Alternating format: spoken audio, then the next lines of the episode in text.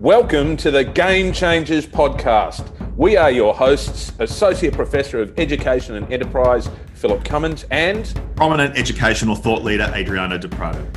The Game Changers podcast aims to not only put a spotlight on the innovative ideas shaping the landscape of 21st century schooling, but to enter into a deep dialogue with those brave pioneers, the true game changers in education, those individuals that don't wait for permission, leaders in education who are actually courageous enough to make real change in their learning community as they foster the growth of each young person in their care to ultimately thrive in this new world environment. These are their stories. It's not often that you get to meet and chat with somebody of real depth, of real breadth, real vision, somebody who embodies the whole notion of being future ready and future fit. Today, we get to talk to Ronni Kahn, AO, a remarkable social entrepreneur and the founder and CEO of food rescue charity Oz Harvest. It's a social enterprise with people and planet and purpose at its heart. I'm so excited by the opportunity to talk to somebody who is a role model for voice, agency, and advocacy, somebody who in her work and in her life helps us to understand what today's learning for tomorrow's world is all about. I'm excited. I can't wait. Let's go. Before we start our conversation with today's Game Changers guest, Phil, can you tell us a little bit about our Series 10 sponsor? Of course, Adriano. Over the past decade, the team from A School for Tomorrow has been working with hundreds of thousands of members of school communities across the world to think about the character of an excellent education. They've concentrated their learning about what makes a school thrive into a unique suite of digital survey tools called Thriving for students, teachers, and schools. To learn how you can help your school measure how well it's achieving its purpose, go to a school for schoolfortomorrow.com forward slash thriving. Let's go. Phil, it is so wonderful to be with you again. How is the People's Democratic Republic of Fitzroy treating you today? Thank you for asking, Adriano. It's very kind of you. There will, there will be a few of you who know that the People's Democratic Republic of Fitzroy is one Staffordshire Bull Terrier more than it used to be. Yes. And so we say bravo to Bravo, a new member of the clan, and um, already already demonstrating uh, due deference to the quinoa trees, to the uh, silk and tofu plants, and the uh, the, the the other vegan friendly um, accoutrement that line the streets. You know, and he's even been no- he's even been noticed to be to smile at the occasional fixie riding past. That, that's that's wonderful to hear. No, no, no doubt you have him well trained not to be speaking during uh, the recording of podcasts either. Well, we'll just see about that, won't we? We'll soon find out. Anyway, enough of this nonsense. I'm super excited, super excited to have our guest Ronni Kahn, on the Game Changers Series 10. I first briefly met Ronni back in 2019 at Space, where we were all privileged to have Ronni's presence amongst uh, a group of Australians who are ambitious for a new Australia. Ronni typifies someone who has continued to be ambitious not only for a new Australia but for our collective humanity. Ronni, I'm gonna I'm gonna ask you a, a question that we ask all of our guests, and, and that is, can you tell us a little bit about your story, how you've gotten to where you are today? Thank you so much. First of all, it's a pleasure to be here. And I just want to acknowledge that I'm on the land of the Gadigal people of the Eora Nation. And I pay my deep respects to the elders, past and present, and extend that respect to all First Nations peoples and wherever anyone is listening today. I am probably the most unlikely candidate to have built and created an organization that leaves me in awe as to how much it's revered.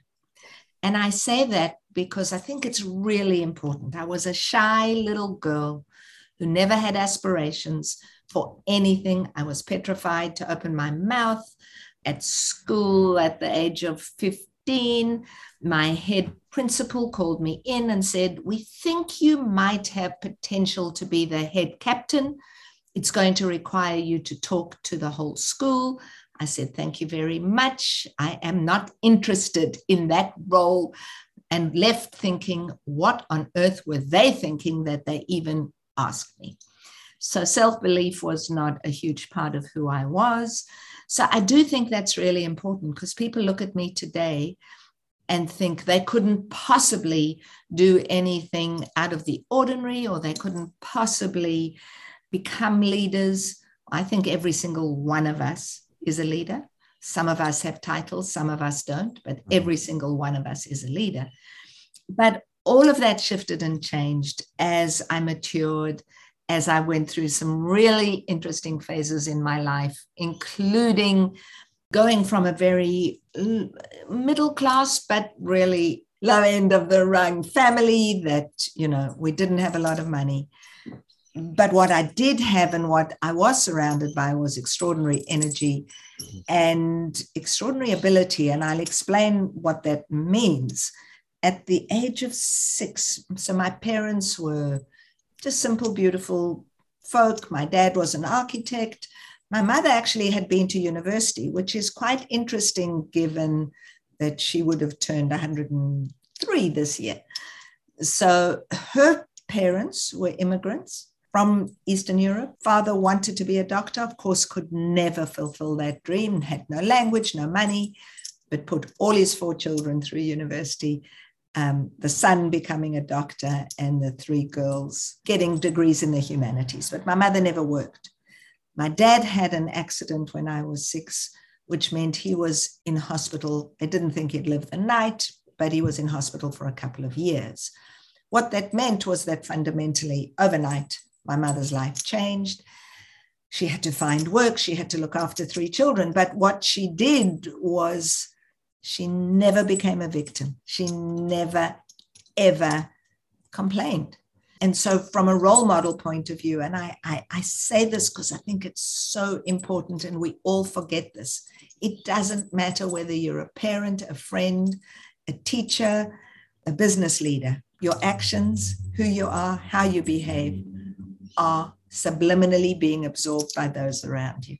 So I didn't realize at that time that I was absorbing values around positivity, around work ethic, as well as really values since I was brought up in apartheid South Africa. And my parents were not brave enough or courageous enough or had the energy to fight the system, but they told us it was bad and we lived like it was bad, which is really an important thing because you had to be brave to actually take a stand. Um, they chose a school that had very liberal in South Africa, liberal meant left leaning values. And that, again, subliminally, I didn't realize I was getting that, but I did. And those values only came to play much later in my life. We're, we're going to speak in a moment uh, around learnings from your book, A Repurposed Life. But before I ask that question, I want to just pick up on something that you've shared. First of all, thank you very much for sharing your journey to date and the story of your parents. Hearing stories where individuals overcome their adversity, in particularly in, in a place like South Africa at a time where apartheid was such an impact on so many people, it is so inspiring to hear that. I love how you shared your mother not being the victim, rolling up her sleeves, this ordinary resource becoming quite extraordinary, but you weren't even aware of it at the time. So thank you for sharing that. But there was something that you shared very early in that journey, and that was when you were approached in school to be the head girl, and you said no. What I'm interested to, to understand, and I'm sure our listeners are as well, Ronni, is when was the moment you started saying yes? Great. I guess the moment I started saying yes, and there was a lot of life's journey in between. And I think it's really important to know that I actually started OzHarvest when I was 50. Mm-hmm. And the reason I say that is for all those people who think that it's too late, that they can never do anything because it's past. It's never too late. Never too late to make a difference. And, and Ronni, that's very important because Adriano is just about to turn 50. that happened to me a couple of years ago. So I'm with you on that one. But Adriano, he, he's a little bit worried at this stage because he's getting he's getting to that point in his life. You know, mate, it's not too late. It's it's all in front of you. Thank you. Absolutely. So really, I think that is a huge part of it. But you know, for me, it was really when a light bulb went off and that actually was a physical one as well as a, one in my head um, that aligned and made me have absolute clarity as to what I was meant to be doing on this earth and how to utilize my skills to bring that to life. And that's when suddenly I had a voice because I had something to say. Sure. So let, let's let's pursue that then. So my question that I was going to give you regarding your book, your brilliant book, uh, A Repurposed Life, and for those who are listening who haven't read it, it's, it's this powerful story of how you can find your voice, how your heart and your and, and find your heart and your kind of deepest calling. That's probably the best way to describe the, the, the premise of the book. It's it's this beautifully engaging and uh, read that is that has this heartfelt uh, exploration of choices that ultimately define who we are. Thank you for writing it, by the way. Uh, it's a book that I continue to get lost in on, on a regular basis. And when I'm feeling flat, Ronni, it's a book I pick up and I pick, I, I flick through it and I pick up anywhere in the anywhere in your book to realign myself and give myself a bit of an awakening of, of uh, what really matters. So thank you.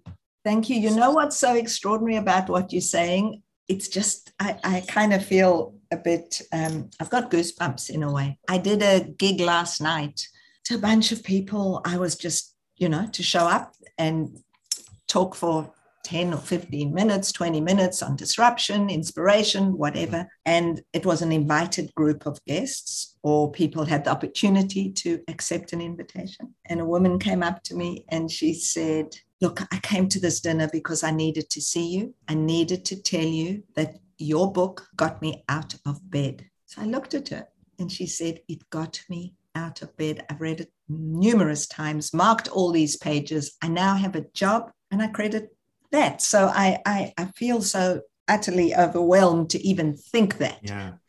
But it's interesting. That, but it's a bit like the story you were sharing earlier that, you know, not realizing that all those different experiences you had in your formative years uh, was having an impact upon you, just the same as when people encounter your words and your story uh, and the story of others. I mean, I, I want to get to my question, but I, I remember uh, when I was in South Africa for the very first time back in 2013 or 14, I believe, I was doing volunteer work for uh, a Marist school organization there mm-hmm. in um, in uh, Johannesburg, in observatory at, at um, Sacred Heart College where, where Nelson Mandela's grandchildren went to school. Yeah. And there was one day where the brothers drove me to the Apartheid Museum. Yeah. And, and of course, my, my, my knowledge of that history was was an Australian perspective, right? Like it was limited, and it was it was a moment in the history class that was probably a week, not even a couple of lessons. Yeah, uh, but here I was, where you know I received my ticket to enter into that museum, and I received the ticket to enter in from the white the black door uh, or the I, white door. I got the white. I got the white door this time.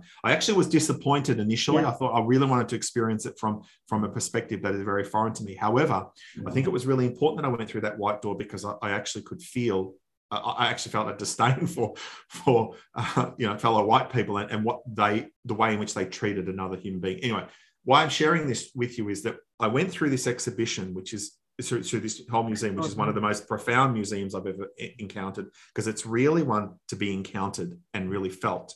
I then sat in a room where there was the footage of now Mandela as the president. Yeah.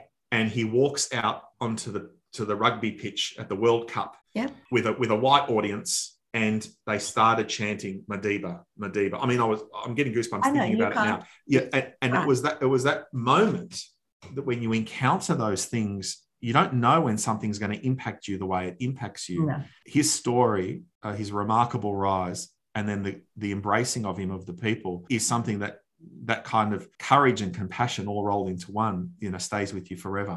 Anyway, I'm, I'm you're taking me down memory lane here. So I don't, it's got to be less about me and more about you, Ronni. So my question to you is this. You've touched upon it a little bit in your response before when you turned 50, but can you share with our listeners a little bit more of an insight into that moment when you decided to enliven the goal to nourish Australia through the food rescue charity of OzHarvest? Yeah, you you were you were a hugely successful person in hospitality, running uh, you know a great business. You've turned fifty what's happened in that moment that encouraged you to realize your calling was something else? Yes. So, literally, when I said a light bulb turned on, um, I'd been rescuing food. I'd become a f- rogue food rescuer through my business. My business was creating beautiful events, every one of them had food.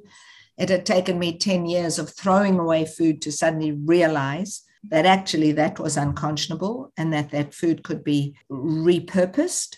And so I'd started doing it and it was starting to fill my soul and make me feel way better than putting on a beautiful corporate event or an mm-hmm. event, you know, where I, I looked at the couple that were getting married and knew that they'd spent all this money on their wedding. But in fact, if they'd have spent some time on their marriage, they might have had a chance of success.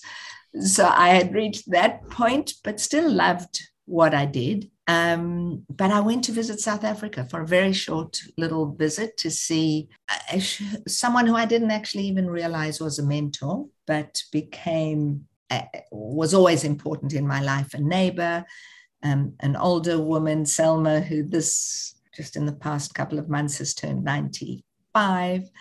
And she said, We're going to Soweto. Now, growing up in South Africa, I had never gone to Soweto. Soweto was a township. Now, that word won't mean anything, but in South Africa, what it means is a place that has houses cobbled together with corrugated iron, dusty, untarred roads, a mass, a seething, humongous amount of people living all together on top of each other because it was built to isolate Black people outside of the city. And it was not a place that white people went to when I grew up in South Africa. Now, I had left, and in the meanwhile, Mandela had been released, and it was a new South Africa.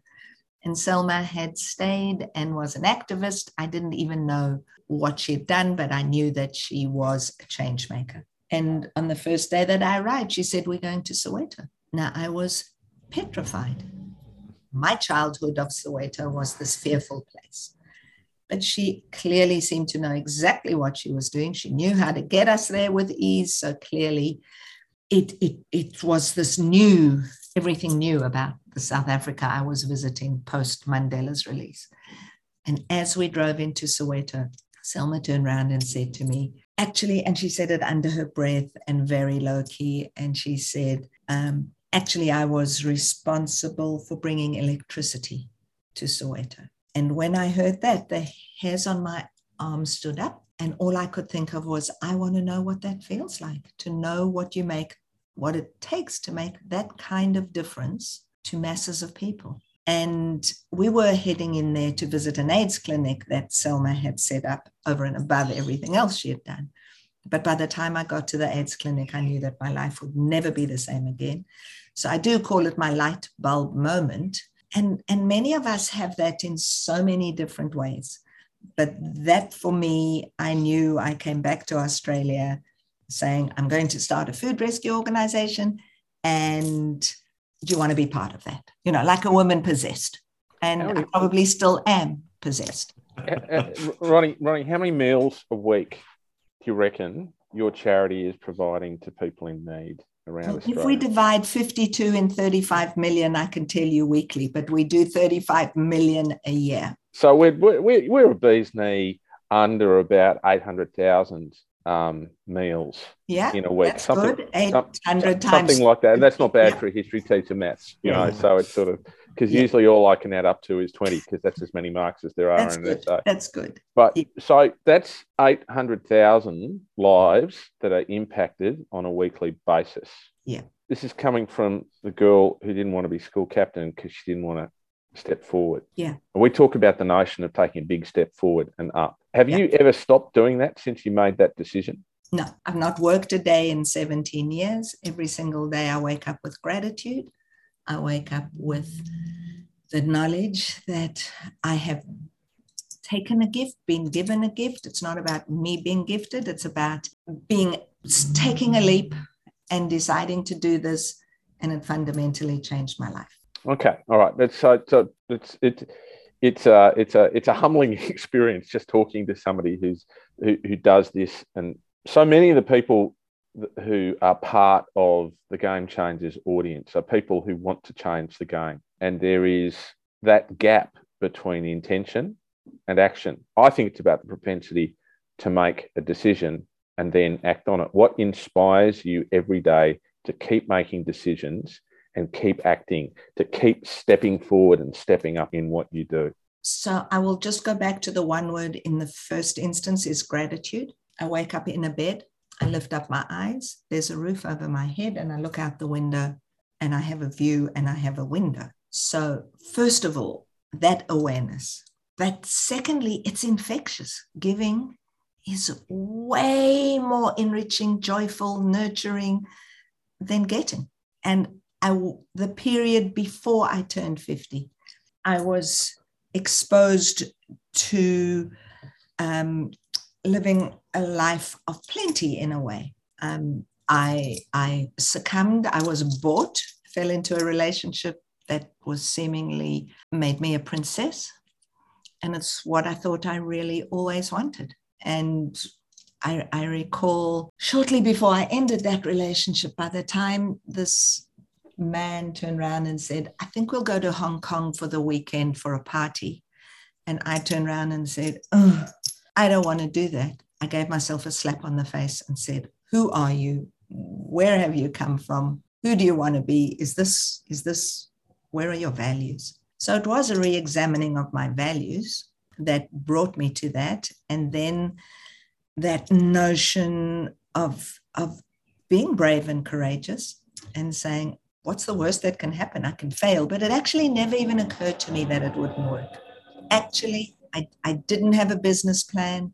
I didn't walk into the first funder that I walked into, which was a corporate that I'd never walked into that building or those buildings for that purpose without a business plan to say, what I want is money because here's what I'm going to do I'm going to save food and I'm going to give it to people in need. Now, what could you find wrong with that? Just didn't, it was like the logistics around it was it was irrelevant. It hadn't, I mean, I knew that I could do that because I'd been doing it sort of in a funny way.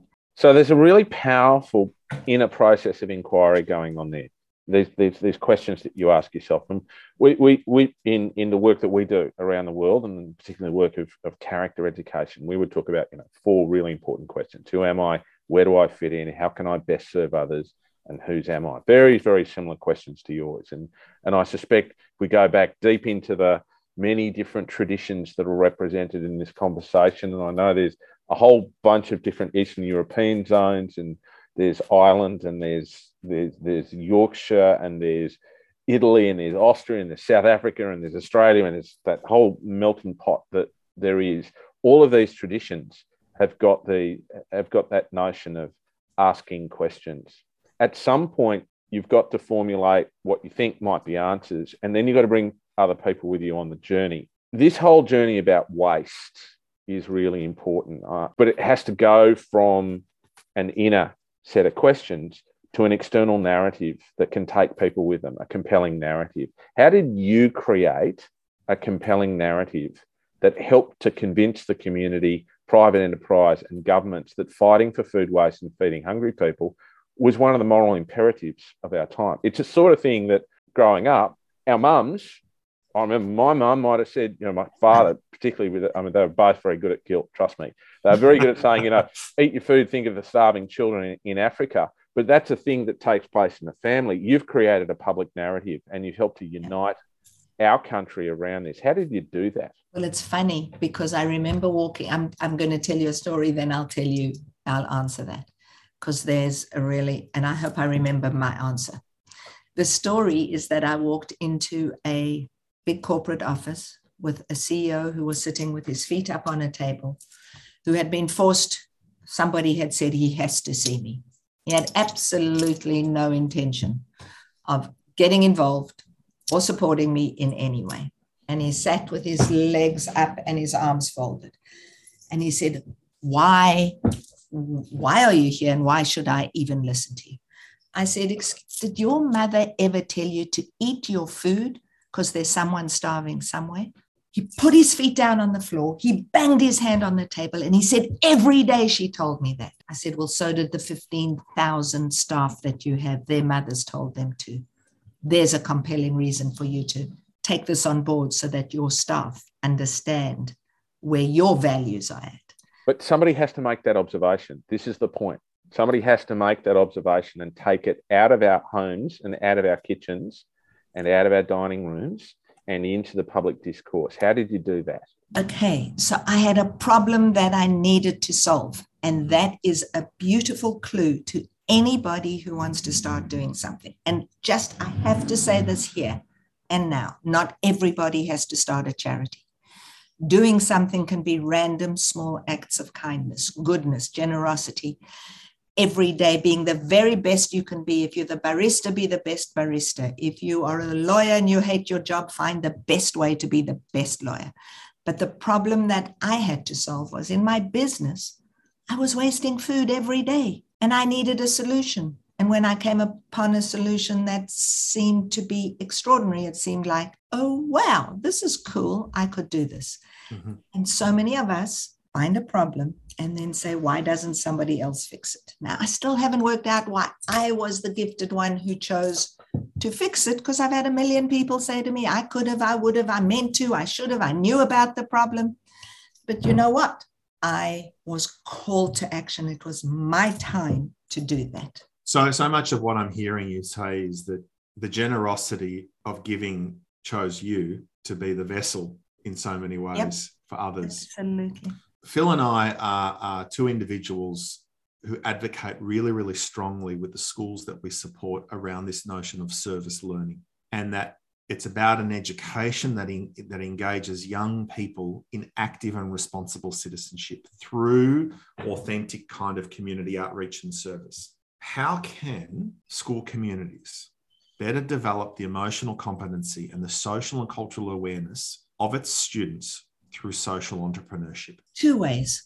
So, literally, this morning, I put a pitch into a publisher to take a repurposed life and create a repurposed life for young readers. Because mm. I just think there are a whole range of elements that tick every box that I think young people need to become change makers and to become and be given the ability instead of looking left, right, thinking and overwhelm, being given tools to be able to do this. I think every school, on its very simplest base, could have composting, could have a veggie patch, all of these things that impact the planet so fundamentally. They can create eco warriors. We've got programs that go into schools mm. that into primary school and into high schools and i'm i really we just want to get those programs out into every school that teach sustainability teach around waste teach around healthy eating teach around how to become an eco warrior and a change maker by taking action so i'm not suggesting that you know every person who's listening to this in the world is going to say can we please have the OzHarvest program that would be sure. kind of cool and i'd be thrilled to do that but I think it starts with the school being committed to understanding that they're not just trying, it's not tokenistic, they're not just trying to get great results so that their school gets more kids into it, mm-hmm. but that they're bringing out thoughtful, curious, questioning, generous, encourage generosity in the school, encourage actions of giving, of volunteering, of running food drives, you know, things that are actually not complex to do in a school, but engage with the community around them and and look and see what problems need to be solved. Yeah, so there's a real lesson here, I feel, for for all the educators listening, particularly the school leaders. What's coming really clear is that how do we then ultimately you know help schools great schools have a focus less on productivity and more on being significant that's what i'm hearing you really say here powerfully Ita Buttrose said about your book uh, a repurposed life she had this quote the inspiring story of a woman with a big heart who dared to make a difference why is community and compassion so important to you ronni so a friend of mine vince frost turned around and said, community is the new immunity. I truly think that within community, in the word community, it's about collaboration, it's about sharing, it's about giving, it's about receiving, it's about all of the elements that that embrace a full human life. And it's interesting because you spoke about, in a way, servant leadership, and mm-hmm. you spoke about serving and encouraging kids to be broader thinking other than just what can I get for me. And I would like I would hate to be a 15 year old today when you look around the world, it's kind of quite overwhelming. So I do think we have to embed this, this hope and optimism around the ability to make a change and difference. But I see this also in the corporate world. I mean, I'm running sessions on purposeful leadership because it's about bringing your whole self to work and you know trying to get into any corporate that will have us and i do this with a, a, a psychiatrist friend who's an extraordinary human being colleague but really a very thoughtful program because we have to shift the way business treats staff I mean, we, we're hearing about the great resignation. All of these things are about how we treat each other and what we've all been through. And we don't want to get back to pre COVID. Pre COVID, thank goodness for COVID in a way, because it's made people stop in their homes and think about who they want to be, what kind of a human they want to be. And I think that's all just so really important, particularly for youth. They are our future. So we have to give them the skills, not just the, the curriculum skills. Mm-hmm. Yeah, Ronni, you, so much of what you're talking about embodies the character of a game changer. I, I, I mentioned those questions earlier the, the, who am I, the where do I fit in, the how do I best serve others, the whose am I. Uh, the, the who am I is the, is the curiosity piece, the, the, the, the where do I fit in? That's the compassion piece. The how can I best serve others? That's the courage piece. And then the whose am I? That's the conviction piece. It's all there in one person. And you, you talk about bringing your whole self to work. Um, we talk about the whole work of a school and we talk about a whole education for a whole person. And yet, our nature too often is not to be like that. Our nature is to divide all the different pieces up and for those pieces to compete with each other or to refuse to draw the connecting pieces around there. So, you know, I'm the history teacher and I don't care what's happening in that stupid art room over there. I'm just going to focus on history for a moment and do my little bit and worry about whether or not the kids get great exam results. Or we care about not. history and art, by the way. Just thought I'd point that out, Phil. we're very, inclu- we're very inclusive in the yeah, art yeah. design world. Yeah, yeah to, to, and, and, that's about integrative. I mean, it's a Absolutely. think about medicine. Think about you. You've got a sore finger. It's not because it's just a sore finger. You can't just look at my hand why don't you Absolutely. check my feet? It's, it's about the whole, it's the integrated piece. It's the integrated piece. Mm. How do we? I've, I've, got two questions for you. So the, the, the first question, which is, how do we help people to see the whole of life, the whole of learning, um, as opposed to just the constituent part? What's what what what's your advice? Well, the first thing is to first of all realize that all we have is now. And I think that's really important because, you know, you think, okay, I'll do this bit here and I'll do that then, and then I'll plan and I'll plot and I'll, you know, one day. Well, first of all, we don't have one day. You know, I guarantee you, and this is going to sound maybe a little crass or a little, it's really trying, I, I'm not trying to be. I promise you, Shane Warne, three weeks ago, the day that he woke up, did not know and did not think shit, I hope I've done every single thing I ever wanted to do. It's the biggest shock and surprise. So the point is, it can happen to any one of us. So I think that's really important about integrating all the things that we think we may, may not, could one day. Hell, I'm really interested in that, but it's not the time now. It's really about trying to even live a whole life. You know, it's about being with the people that you care about. It's about doing the things that you care about. I say, you know, people ask me all the time, where do you find purpose? Well, I can tell you it's not on the supermarket shelf. It would be awesome if it was, because, geez, that would be easy if we could buy a load and drink it. But actually, it's when you look in the mirror. It's who, it's, it's the answer to those questions. What, and the fourth question there is what actually brings me joy what can I do that that is within my wheelhouse, within everything that I have that will not be harmful to somebody else.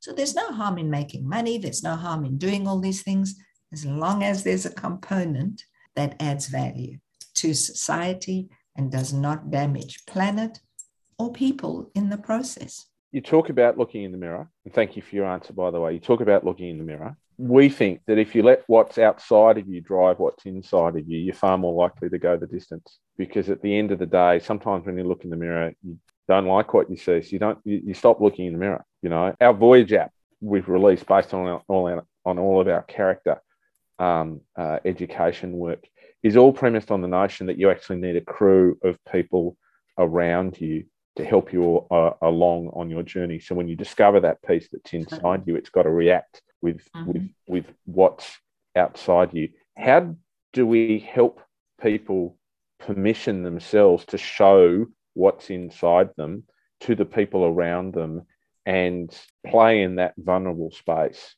so that we can go on that journey from me to you to us? Well, firstly, passion is infectious. It absolutely, most people kind of walk around a bit half dead. So I think the minute somebody's energized and alive, it's infectious, which is probably why cult leaders attract people. You know, I, I'm saying it has negative and positive connotations. I think I, there's no doubt in my life that I shine because I'm surrounded by extraordinary people. There's not even any doubt. But I do think that attitude begets attitude. So a school that wants to inspire its pupils needs to have teachers that are inspired, that love what they do, that care about the subjects, that share it in a way that is meaningful and isn't, you know, the testing and exam system in our school system is is detrimental. I mean, if you shit at writing an exam and get nervous and can't put pen to paper, doesn't mean you wouldn't make the best lawyer because you've got great thoughts, you know. So I think our system does need to shift and change. It's the one thing that actually hasn't. If you look at the way history has changed and the world has changed, you know, there are a couple of things. I think it was a Simon Sinek. I think there's a, a somewhere there's a few things that haven't changed, and it's sort of like painting a house. We have not yet found a way to not take a paintbrush, and and a tin of paint still comes in a tin of paint. But you know, you look at what a telephone was and what a telephone is today. It's significantly changed. You look at schools from 200 years ago, there are still some schools that are exactly the same. A bell rings at the end of a period don't we know that? And don't we know that? don't we know that? that don't we know that? How can you be inspired in that situation? The whole lot. The yeah. whole lot. You know, we still, we still, we still teach children about World War One as though it's the crucible of the modern experience. Exactly. Um, and it's, of course, it's very important, but there's other stuff right now that's that's far more important to the formation of the world and the life that we have um, right now it's about habit i think i think i think culture grows mm-hmm. Until it gets to a point where it rusts on and the habits which once served us well become bad habits and then they no longer serve us well but we're in we're in the process we're, we're, we're, rusted in there mm. one of one of the worst habits that we can have is complacency i think an even worse habit is cynicism because a cynic is somebody who used to believe and no longer believes has given mm. up hope you yeah. talked earlier about waking up every day with gratitude. That's a choice that you make. How do you how do you make that choice? So have I got time for a little story? Of course you do. Of course. Awesome. I was talking to 5,000 15 year olds and seriously thinking, what on earth am I going to say that is of interest? and I'd come on after Ando. Yeah. Not an easy gig. Anyway, for whatever reason, I must have rocked it. They listened in absolute silence and then a kid at, way back at the of the amphitheater wearing a hoodie puts up his hand and says firstly i want to thank you for giving me food. This is in front of 5000 kids. And then says i need to ask you what do you do when you have a bad day? So firstly i thanked him for his courage in sharing and felt so grateful that OzHarvest could help him. And then i said i have a choice every single day when i wake up I can choose to be miserable. I can choose to look out and see the rain and forget that the sun is behind the gray clouds. Or I can remember that the sun is there. And I have chosen to be positive, to be happy. And it is a choice. And this kid turned around and said, I think you might have just changed my life. That's beautiful. He also then bounded down and said, Can I have a hug? I graciously and happily embraced him. And then a kid shouted out, What's your email address? And without even thinking, I shouted it out. Probably got about 300 emails, but so many of them said, I wish I could have had a hug. So there's something about connection, touch, feel, emotion that we haven't allowed ourselves to feel. There's something uh, there's something so profound in this conversation today. Uh, I I find myself being deeply moved with so much that you're sharing. Uh, I feel Phil that I'm we are in the presence of a, of a, of a disciple and a beacon of, of humanity who wake up wakes up every day and chooses love when so many choose fear. Uh, what what what a, an inspiration you are to us as well as all our listeners. Many leaders in schools over the last two years allowed themselves, Ronni, to get caught in the construct of the fear because we were in a crisis. And it was you know, at a time where they had to pivot to a new delivery model that was totally foreign to them. And of course, that will bring fear. I get it. I get it. But what advice would you give school leaders in particular about maintaining this balance between the commitment to the, the, immediate needs of their community and its mission, but at the same time, waking up brave and unafraid with the necessary energy and wellness for self and others to be optimistic and live in this, this construct of love? So, the first thing is instead of pivoting, they could try pirouetting, which is what we did. Fear is about the most paralyzing mm-hmm. emotion. I mean, I think if I were a teacher, I look at these kids and just think, oh my God, here is the future. Each and every one of these creatures are just the change makers. Our so so that is inspiring in itself. So I think it is a huge responsibility to be a teacher. And I think we completely have undervalued that profession. So, in the first instance, we have to redefine and, and re-evaluate the role of teachers because there isn't a more profoundly important profession, really. It's on a par with whether you're a doctor, a scientist, a teacher, because in the hands of a teacher lie the future mm-hmm. of every single nation. So I think teachers have to take on this new mantle of pride around who they are and what they do and that yeah step out of step out of the paradigm mm-hmm. of lowly paid not well thought of and change the narrative mm-hmm. and we can change narratives mm-hmm. clearly i changed the narrative that surplus food is valuable and is a resource and isn't something that should be thrown away. So if I can do that, anybody can do that. So let's re- reclaim the space with a, with a mindset of, of this deep optimism that, that not only the young people in front of us, but ourselves are all part of this collective future. And, and that should bring great optimism. Often we know that humans can focus on deficit, right? And that's what you're alluding to there as well. And they can focus on negatives, particularly when, they're, when there's, there's change or challenge in front of them. You and your work, though, remain this, this inspiration for anyone who chooses to see life's challenges as opportunities to grow. That's what I'm hearing you say so, so profoundly today.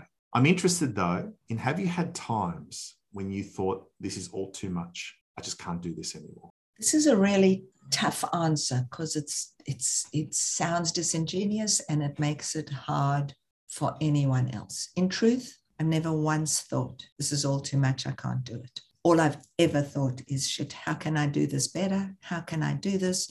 How my The universe keeps giving me these opportunities to redesign, reimagine, recreate. And that doesn't mean that I'm not a human being. That doesn't, mm-hmm. you know, I work very hard on, I read inspirational books. I have a spiritual guide and teacher that whose purpose is just go out and serve people. You mm-hmm. know, it's very simple. Go mm-hmm. out and serve people. He's not a sophisticated university professor. He's a simple teacher in a province in India, but it resonates so deeply with me.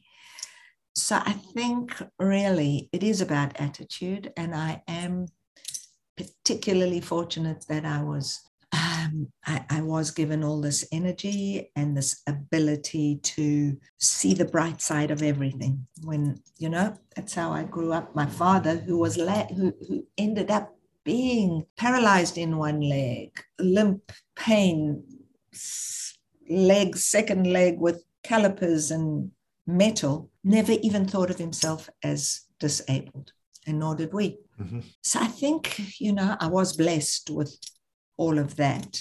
Out of that misfortune, I was blessed.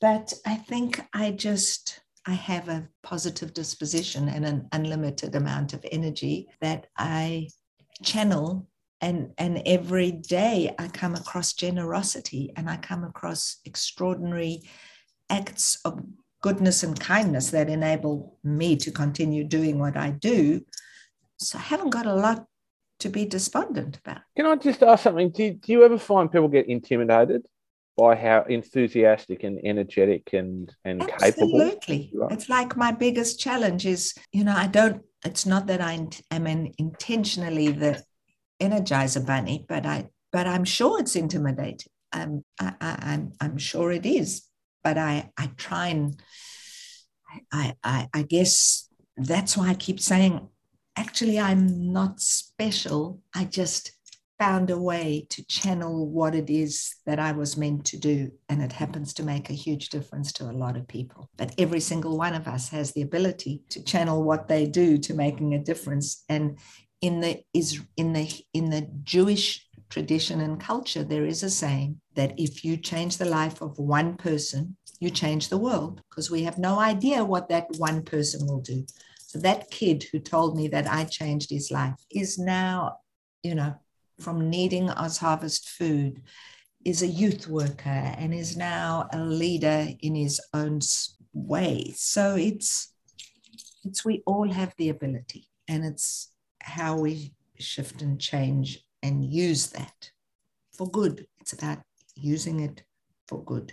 So what's your sense? What's your personal sense of the future? How do you see yourself evolving as a person now? I mean, there, there, there is another there is another traditional Yiddish saying, "Men trachten God lacht." You know, men make plan and God laughs. Absolutely. so you, I don't have plans. All I have plans to do is to, if I can impact youth, that's what I mean. That's hugely important to me because they are the future. If I can make a difference to corporations, to business, to how they they bring their purpose to life. That's what i meant to do. And, uh, and, all i can say is every single day i'm i'm this i live alongside the notion of death because we're so scared of it. But birth and death are probably the same. Well this has been an extraordinary conversation that started started off with the focus around social enterprise with people, place, and purpose at its heart. But the Ronni Kahn type of contagious positivity is an, is an encounter with a divine hope. Uh, and it has been an absolute privilege to be in your presence. This particular conversation today reminded me of an encounter I had in Cape Town on my second trip to South Africa, Ronni, where I was walking along Victoria Harbour there, and in the pavement carved in the pavement was the following saying. Now, I apologize for my pronunciation, but I'm going to have a crack at my Afrikaan as best as I can here. Yeah. Matho ke matho ke batho. A person is a person through other people. So much of what we have just experienced with you in this last hour encapsulates this spirit of humanism, or as the Africans would call it, of course, is Ubuntu, you know, the concern and the well being of the others it is clear to me that Ronni Kahn is a believer in, in having the character of how you treat those. Well, I believe that you believe that character is how you treat those who can do nothing for us, and that we continually have these selfless acts uh, where we give through our gratitude of our time and place and our generosity. Ronni, uh, it has been an enormous pleasure and privilege to be in your orbit. I love your personal sense of the future, that our young people are our future, and that the more and more that we invest in them, the more optimistic we will be about this new world that we find ourselves in. Thank you very much. Thank you. Thank you so much. It's it's been really a joy and a privilege, really, to to spend time talking to both of you. Thanks, Ronni. Game Changers is a podcast for those who want to change the game of school. Produced by Oliver Cummins for Orbital Productions and powered by a School for Tomorrow, Game Changers is available on Spotify, Apple Podcasts, Google Play, and SoundCloud. Tell your friends and don't forget to subscribe. Let's go.